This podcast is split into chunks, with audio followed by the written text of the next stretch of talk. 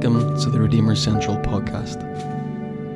Redeemer Central is a church community in Belfast seeking to practice the way of Jesus and work for the peace and good of our city. For more information, please visit redeemercentral.com.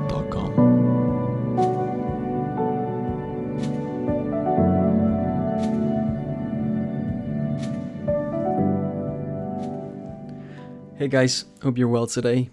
I'm just sitting in my study, looking out the window. It's a lovely sunny day today, and um, of course, this week we've got some got some good news here in Northern Ireland, in the sense that the uh, the lockdown restrictions are beginning to lift a little bit, so we can indeed meet in in groups, um, in outside spaces, which is definitely a lot better than um, the previous eight nine weeks that we've been uh, living in in complete lockdown, um, not being able to see one another.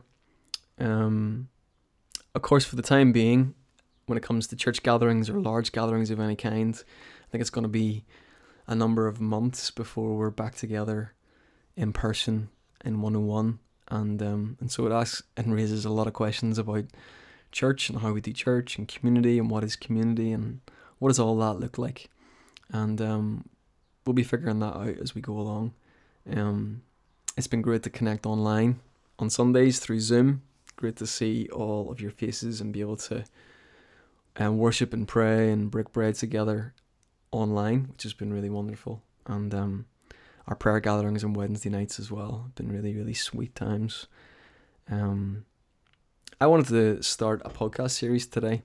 Um, I don't know how many episodes there'll be, but I thought it'd be helpful for us to explore. Well, the title of the, the series is Being Human During Lockdown. And so I wanted to give an introduction to what that is all about. And I wanted to talk about emotions today as well, because this is in a, time where we're experiencing many different emotions. So um, you consider the you can consider this episode an introduction to the series Being Human During Lockdown, and um, and we'll uh, finish with a few reflections on on how we might deal with our emotions at this time. In 2016, I, I read an article in New York Magazine by an author called Andrew Sullivan. He um, was a self diagnosed recovering news junkie. And the article he wrote um, was I Used to Be a Human Being. Um, that was the title of it. And it really resonated with me. The title resonated with me, and the article did indeed as well. In it, Sullivan argues that the culture of our instant, constant, and always on news cycle, our information overload, our digitally connected smartphone world, all of that stuff was having deeper and more profound effects on us as human beings than we'd first thought. And uh, his main evidence was anecdotal. And in fact, it was biographical. It was his own story. 15 years in media and publishing had nearly killed him. The constant barrage of words and images and news all day, every day began to just seep into all spaces of his life, affecting his relationships and ultimately his happiness. And he was numb to his feelings and he felt broken as a human being. In his story, um, the article uh, goes on to to spell it out. He he goes on a journey of going completely offline, cold turkey. He goes and visits a meditation center and has a digital detox retreat to try to rebuild himself. And he discovers in that process the value of solitude, the value of silence, the value of attentiveness, the practices of gratitude, the practice of simple and slow. One day on the retreat, he's taking a walk through the woods. It was a meditation walk, and his whole story just comes to this moment in the woods where he breaks down in tears. It catches him really unawares, but it seemed like the trees around him in the woods had triggered something in him, had triggered memories, in fact, of his younger self when he was a child. He would have spent time in the woodlands in Sussex in England, and he had these memories of, of these simple times, these, this joy that he experienced. But along with the joy, there was also pain. It was pain that he realized he'd been carrying his whole life. And that pain was of love that he'd never actually received from his mother. Um, his mother had sadly suffered tremendously from mental ill health. And so, with the distraction and the noise all turned down in his life, Andrew Sullivan has was reconnected with this deep part of himself that had been buried for years, both the joys of it and the pains of it. And working through it all, he began to discover and rediscover his soul and get in touch with who he was, get in touch with reality. His story is an honest, sad, hopeful, yet intriguing story that, that really does beg the question the kind of world we live in, what does it mean to be human? What does it mean to be fully human? We live with all these um, technology and instant, constant pace of life. I think it's one of the questions we've begun asking during lockdown. And indeed, during lockdown, technology has actually become one of the lifelines for us, isn't it? It's connected us and it's helped our lives be a bit easier. It's helped us be relatively productive. Um, it's helped make social distancing more tolerable. I think technology and social media has had its fair share of critique over the recent years, but we can say that we're thankful for it right now. Except that, in the sense that we still find that it can be exhausting. Screen time can be exhausting. Zoom calling can be exhausting. And um, like Sullivan's story, I deeply resonate with the learning that he experienced. Um, he experienced he was experiencing this dis- disconnect between his outer life, which was going at 100 miles per hour, and his inner life, which was just zero, where there was no pr- nothing happening.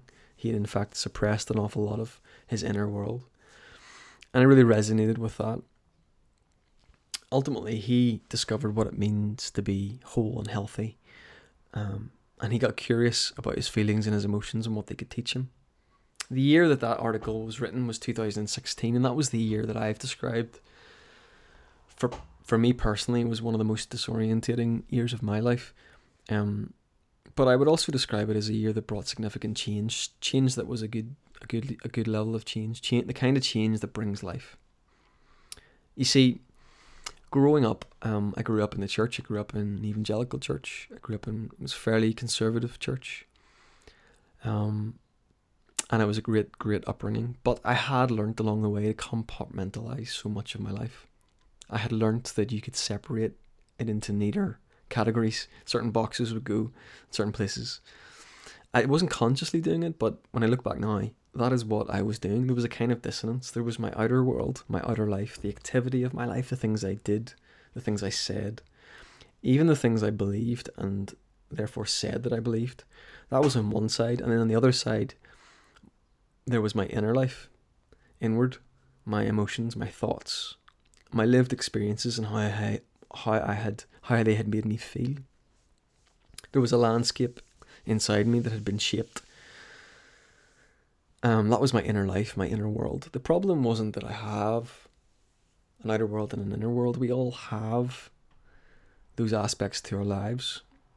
It's it's who we are as human beings. But the problem came when there was a deep lack of interact of interaction. I wouldn't say interaction, integration with the two. They were separated. They were apart. They were disconnected. They were sort of coexisting alongside one another, but at odds with one another. There was no cohesion. There was no integration. There was no sense of integrity or truth to it. And it applied to every area of my life, including my faith. You know, I was taught that faith in, in God was believing and saying the right things about God and doing the right things before God. And yet inside I was having emotions and thoughts that were telling me something different and didn't add up. And I thought, well, that was life, that was normal. So I just sort of got on with the kind of dissonance I was living with. Up to 2016, when a large part of my outer world just seemed to collapse in on itself. There's so many things that I won't go into now, but things that I was building on the outside of my life. Um, relationships, ministry, job related things that just came tumbling to the ground, and they they left real pain, real disappointment. They uh, they exposed a lot of pain and disappointment. It was like a trigger, um, a bit like Andrew Sullivan walking in the woods, um, led to his revelation. I had a revelation that really led me to a great sense of despair and feeling very lost. And in the midst of it, I realized my my faith wasn't really working for me either because I'd believed all the right things about God. I'd done all the right things, and I was wondering why why is God, you know, not not making this work out for me the way I want. And um, I realized that my faith was broken. I had a faulty view of, of what faith actually was. I felt broken, tired, angry, and burnt out. And in trying to reconcile all of that, trying to reconcile these dissonant parts of my life and reconcile my faith, I discovered a book that really helped me and illuminate some of the things along the way. It wasn't um, addressing necessarily theological questions as much as it was helping me understand what it looks like to live a whole life, a life of integrity, a life that's integrated, a life that's full and free, just like Jesus had spoken of. Um, that book was called Emotionally Healthy Spirituality by Peter Scazzero, who is a pastor, a church leader in New York and he had a similar experience in his life that led him to read to write that book. And here's the one thing that the book taught me. The book taught me this idea that it is impossible to be spiritually mature while remaining emotionally immature. You see, I had pushed my emotions down, I had dismissed my emotions, I had denied my emotions. And for those who know the Enneagram, I'm a type 4, and so my emotional life has the capacity, the power to run my life.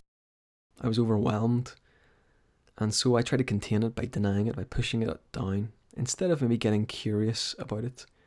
How did this look like in my life? Well, I was nice all of the time.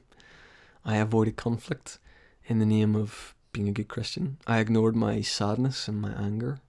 I, I saw fear and anger and sadness as signs of weakness and even weak faith. There were areas of my life where there were not healthy boundaries. I allowed past experiences to limit my future. I lived with a lot of regrets. I failed to grieve properly. I um, had a prayer list, more accurately, a list, yes, a prayer life that looked more like a prayer list, um, a shopping list of requests made known to God, but there was maybe a lack of being with God or communing with God. I divided my life into these compartments of sacred and secular. I failed to see that everything matters and everything is spiritual. There was an element of judgment I had about other people. I was busy doing things for God rather than being with God. And this book by Peter Scazzero opened me up to this life changing, liberating truth that our emotional inner lives really matter. And in fact, they matter to the point where to be a mature follower of Christ, to be a disciple, means to have a healthy emotional life, means to attend to the inner life, the inner world. It seems so obvious to me now looking back, but at the time it was a liberating, brand new idea. And it led me to pursue what I is still a work in progress, but what I hope is a deeper, more integrated faith, a more honest faith. And ultimately, I think it's taught me to be human. I recently read a quote by Uh, a pastor called Rich Villodas. He's a friend of Peter Scazzero's. And he said this he said, evangelical Christianity is often characterized by a deep desire to have Christianity pervade our culture, but not Christ permeating our being. And that really resonated with me because I was brought up in a kind of context, a culture which paid a lot of attention to how we could affect change in our communities, in our society, how we could affect and shape culture, how we could tell people about Jesus, but it really didn't give a lot of attention to letting Christ Himself permeate our very being as Christians. So we were all outer life and no inner life. And that's an extreme exaggeration. Of course, there would have been some mention of the importance of a quiet time, importance of time with God, prayer life, but there weren't really any tools or understanding and they it seemed like the the energy around my church life growing up, the energy that might even be in your story today, the energy in particular streams of Christianity can be obsessed with changing the world and pervading our culture. Even trying to shape our culture to live in certain ways, telling people how they should behave, what they should do, and yet we, the church, don't let Christ permeate our very being. I think that is true. I think it can lead to the kind of leader in church, the kind of Christian that attends church that says one thing in public and can be a very different kind of person in private. But we want to be people that are whole. In fact, that's what it means to be human, fully human. Is to, is to be whole, is to be not a hypocrite, not wearing the mask, not having a split life, but to be open, honest, true, whole. And it's hard. You know, we want to be authentic, but we don't know how a lot of the time to really go about that. And um, yeah, for many years I, I was taught that. I thought that uh, mature spirituality was denying your emotions and it was it felt like discipleship to arrive as a disciple was this kind of destination that I I could see but was like uh, I couldn't get to it. I had no way to get to it. Um, a friend recently told me we were talking a little bit about this, or I was listening listening to them share about um, growing up in the church and discipleship being this destination that that was like an island, and we we stood on the shore and we we had no way to get to the island, but we were told to get there. And in recent years, it feels like to me anyway that books like this book, ideas like this, contemplative spirituality, a focus on prayer, um, a focus on our our personalities and who we are as people, an understanding of our, ourselves,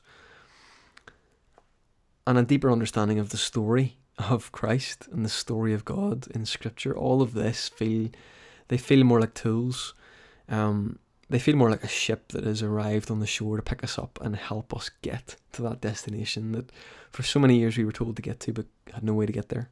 I feel like more of that's happening today and I'm really, really grateful for it. And indeed, in my life, that is where this book had a really, really important role to play. And it taught me that I had to pay attention to my emotions. Um, American theologian Stanley Hauerwas said this the task of the church is to serve as the best example of what God can do with human community. And if that is the case, then we as the church, you know, we've been very good at helping people navigate life on the outside and behaving in certain ways. Perhaps we've never give permission or haven't done well enough at helping people navigate and process their inner worlds, their emotions, their experiences. Peter Scazzero talks about the outer life and the inner life like an iceberg. You know, with our outer lives, the activity of what we do in life, it's like the peak of an iceberg peaking above the surface of the water. It's very small, and yet the majority of our lives lurk beneath the surface, much like an iceberg is mostly below the surface of the waterline. And that's our inner lives, that's our fears, our emotions, our dreams, our desires, our priorities, our motivations it all sits beneath the waterline. I believe at, this moment in time, as we live through a pandemic, as we live through such a unique time in history, this time is screaming at us. This moment we're living in is calling us to pay attention. And I think it's calling us to pay attention to all of life, including the structures on the outer world and how we organize society and church and, and our lives. But it's it's calling us, I believe, firstly to pay attention to our inner world, to what lies beneath the surface, to our emotions, and it's help help draw us our attention to that. I hope. So what about Jesus and all this? Well, Peter Scazzero's book showed me that Jesus lived a life that taught us how to be fully human and how to integrate our inner world and our outer world into a healthy spiritual life. The life of Jesus showed us that experiencing the presence of God is about all of life. All of life. And when we get curious about our inner life, our emotions, what lies beneath the surface, we give permission for the Holy Spirit to rewire us and reorder us to bring shalom and to bring peace where there maybe is some chaos. Every fiber of our being becoming more and more like Christ. And so here we have Jesus in the Gospels teaching us how to be fully human, teaching us to pay attention to our emotions, teaching us to pay attention to everything in life, and indeed helping us to live into our true selves, to be who we really are. And so in this podcast series, that's what this series is all about being human during lockdown. It's looking at different aspects of life below the surface. Um, it's looking at how we can have an emotionally healthy life, an emotionally healthy spirituality. It's paying attention to our emotions, developing a relationship with Jesus, exploring contemplative practices that can lead to a life that doesn't feel split, that doesn't feel disconnected between what we do outside in our outer world and what's going on inside of us, but where we learn to pay attention to what's going on. So let me get into it today just very quickly. I want to talk about emotions specifically. I think there's many emotions that we're experiencing in this time. You know, when we look at the news today, when we look at what is going on in in Northern Ireland, in Ireland, in the UK, in Europe and around the world, you know, we are filled with tremendous sense of grief about the impact of the virus, whether it is illness and death directly or whether it is the consequences of living through a pandemic, the social distancing, the loneliness, the isolation, the mental health problems, the impact on our economy. There is a tremendous emotion of of of grief, of fear, of sadness, of even anger of confusion all happening at once. And yet, if you're like me, so much of life at the minute is has also these little gifts of grace laced throughout them in the day. There's a pace of life that's slower. There's these stories of hope. Um, there's these good news stories that we hear about. There's communities that are coming together. You know, we're figuring out how to survive while being distant. Um, the numbers are coming down. We we will come through this. But all of this is generating emotions in us. I'm sure some of you who are parents and have kids, you're experiencing all sorts of emotions throughout the day. Um, I'm sure many of you who are wondering about the future in terms of your job, you're experiencing all kinds of emotions. There are three ways that we can deal with our emotions that I believe are an unhealthy way to deal with our emotions. There's that first idea, which is detach. We can detach from our emotions. This is a kind of Eastern influenced idea to rise above our emotions, to just let let it go, as the song would say, to detach. There's the second way to deal with emotion, which is to deny.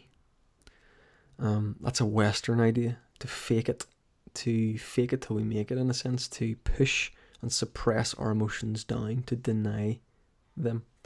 I think that's the one that I fell into um, growing up. And we're really good at that in the church.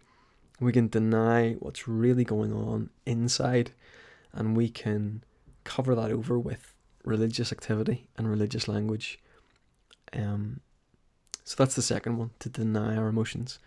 The third one, I think, is to distract from our emotions. And this is one that we can all relate to and maybe struggle with, particularly right now, because emotions are overwhelming at times, and there's nothing wrong with taking a break from that. And we don't do well if we continually just constantly analyze our emotions. But that can lead to a form of escapism, at, at distracting ourselves, and, and that just completely ignores what's going on inside of us. So that's the third idea. So there's detach, there's deny, and there's distract. Distract, distracting ourselves is escapism. It's it's it's drug and alcohol abuse. It's it's entertainment binging, Netflix binging. It's throwing ourselves in an unhealthy way into achievement driven activity or work. It's all of that. And all of it is designed to help us escape suffering just for a moment to give us some respite from suffering. So there's detaching, there's denying, there's distracting. And um, I can relate to all of them in a way. But Jesus offers us a different a different way. And I want to just finish with a little reflection on the life of Jesus and how he dealt with emotions, because he was an emotional human being. He was a human being who walked this earth, and the story of the Gospels show us his example. He was the prototype human being. In Mark 6, we see that he saw a large crowd and he had compassion on them, it says in verse 34. He was moved with compassion. In Luke 7, we see Jesus approach the town gate and there's a person being carried out who is the son of a mother, uh, a widow. And Jesus sees this widowed mother who's just lost her son. And it says, when the Lord saw her, his heart went out to her. And he said, Don't cry. So here we have Christ not only being compassionate, but hugely empathetic. In Luke 10, we see Jesus full of joy through the Holy Spirit. So here he is, Jesus full of joy, praising his Father, Lord of heaven and earth, full of joy, full of deep, authentic joy in God that broke out into prayer and song. And yet, Jesus is not always on this emotional high, but we see him in John 2 in the temple turning over the tables of the money changers. And he says, Get out of here. Stop turning my father's house into a market. So we see Jesus experiencing anger, um, zeal, passion, anger for God's house, for the temple and for ultimately for righteousness, for justice. He was deeply disturbed by that the activities going on in the temple. In John 11, we then see Jesus at the graveside of his friend Lazarus. He's standing alongside Mary and Martha. And he's deeply moved in his spirit and troubled by the sadness and the disappointment and the grief. But he's deeply moved himself to the point of weeping. It says Jesus wept. And so here we have you know, Jesus experiencing all different kinds of emotions from compassion to empathy to anger to joy to grief. All of these different kinds of emotions. There's none that draw attention more to this than in Matthew 26, which is where I want to hang out for just a moment. Because well, we, we, we don't see Jesus avoiding his emotions. We don't see him detaching. We don't see him denying. We don't see him distracting himself from them. We, we see in all of these gospel stories, and particularly in Matthew 26, we see Jesus being open and honest with his emotions, showing up to them. Indeed, that is the very first thing I want to say about to the question how should we as followers of Jesus respond to the emotions that we often feel, following Jesus' example. Um, I believe the first thing that we need to do is be honest. To be honest. To be honest with ourselves about how we're feeling, and to be honest with God about how we're feeling. You know, Jesus says this in Matthew 26. He's in the Garden of Gethsemane, he's facing his own death. He knows what's ahead of him. And he says, My soul is very sorrowful, even unto death. He's completely honest. And he's so honest that he says, Father, if it be possible, let this cup pass from me. He didn't want to go to the cross. He he was expressing that desire in complete honesty to God before God in prayer. Prayer is a safe space that we can go to with our desires and our emotions. And this is an example that Jesus gives us. During this lockdown, I've um I spent time with people who have who've given me the gift of their honesty. I've I've I've I've Zoom called, video called, texted with and connected with people who've lost loved ones. And they've been honest about the grief that they're experiencing and the anger and the isolation. I've I've sat and listened to people tell me about their businesses that are struggling, where there's fear around what the future might hold for those businesses. I've heard from people in tears speaking about the likelihood of their business going under. I've sat with people who've been ill with COVID and had the energy drained out of them and unable to do anything for themselves for two, three weeks at a time. Just feeling so demoralized, so down, so tired. I've sat with people who have struggled with the loneliness at this time, living alone or just not being able to be with people and really, really missing them. I've spoken with people who've suffered their mental health and depression returning. And the gift that they all brought to me and the thing that they did was follow Christ's example of just being honest, of sitting in the emotion and acknowledging it and recognizing it, not to detach from it, not to deny it, not to distract themselves from it, but to to get curious about it, to be honest. A few months ago, uh, I sat with a man who who was deeply, deeply distressed um, because his marriage was coming to an end. He'd moved out of the marital home and he wasn't getting to see his children during the week. He, it was restricted to weekends at that time, and it was so very sad. Such a profound change to his life had happened, and he was trying to come to terms with this. He was deeply distressed and dis- disoriented, and understandably so.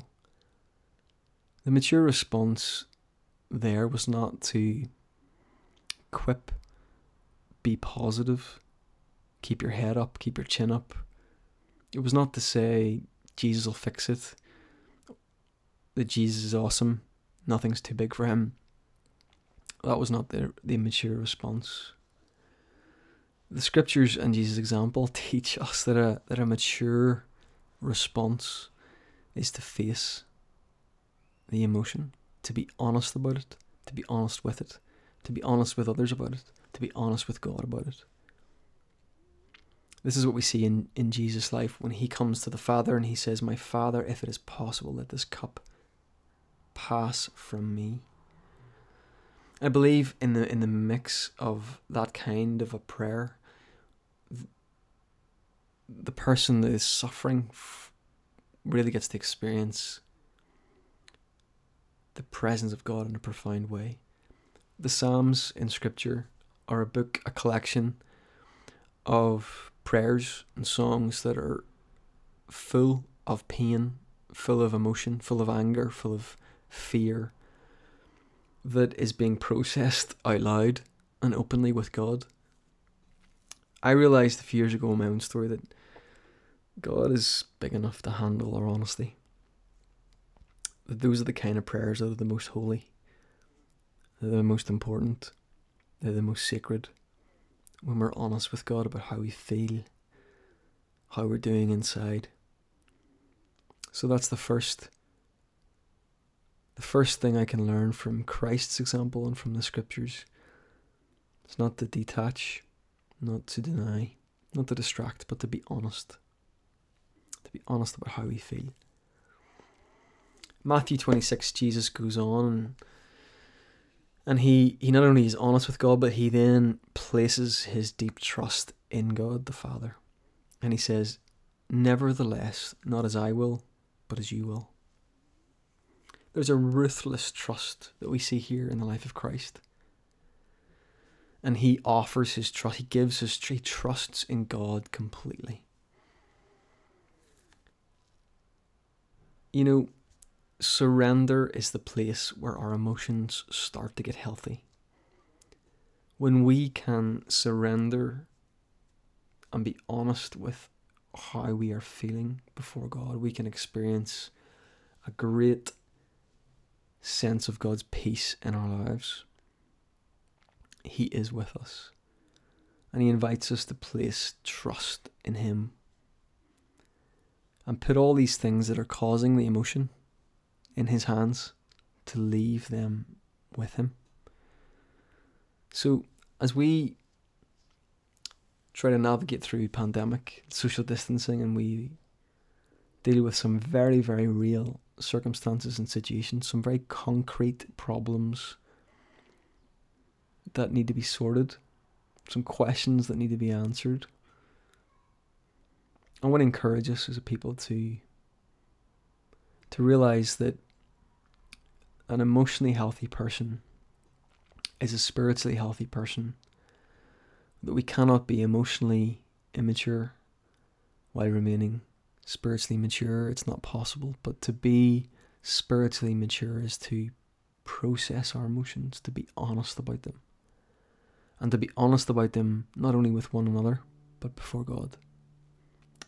Just as we finish, as we sit with all of this, I'd love to just lead us in a prayer that would reflect the kind of desire I believe we all have to live a whole and integrated life where our emotions don't rule or overwhelm us, but where we can be honest about them and we can invite God into that space and see our inner world renewed and reordered as we process and get um, honest with our emotions in prayer. So maybe you want to join with me, no matter where you are. I'm going to pray. Oh God, I thank you for your grace and your mercy in my life. If it were not for you, I would not even be aware of you or my need for your transforming work beneath the surface of my life. Lord, give me the courage to be honest and to allow the Holy Spirit's power to invade all of who I am below the surface of my iceberg so that Jesus might be formed in me. Lord, help me during this time of pandemic and COVID and social distancing and uncertainty. Help me to grasp how wide and long and high and deep the love of Christ is for me personally. In Jesus' name, amen.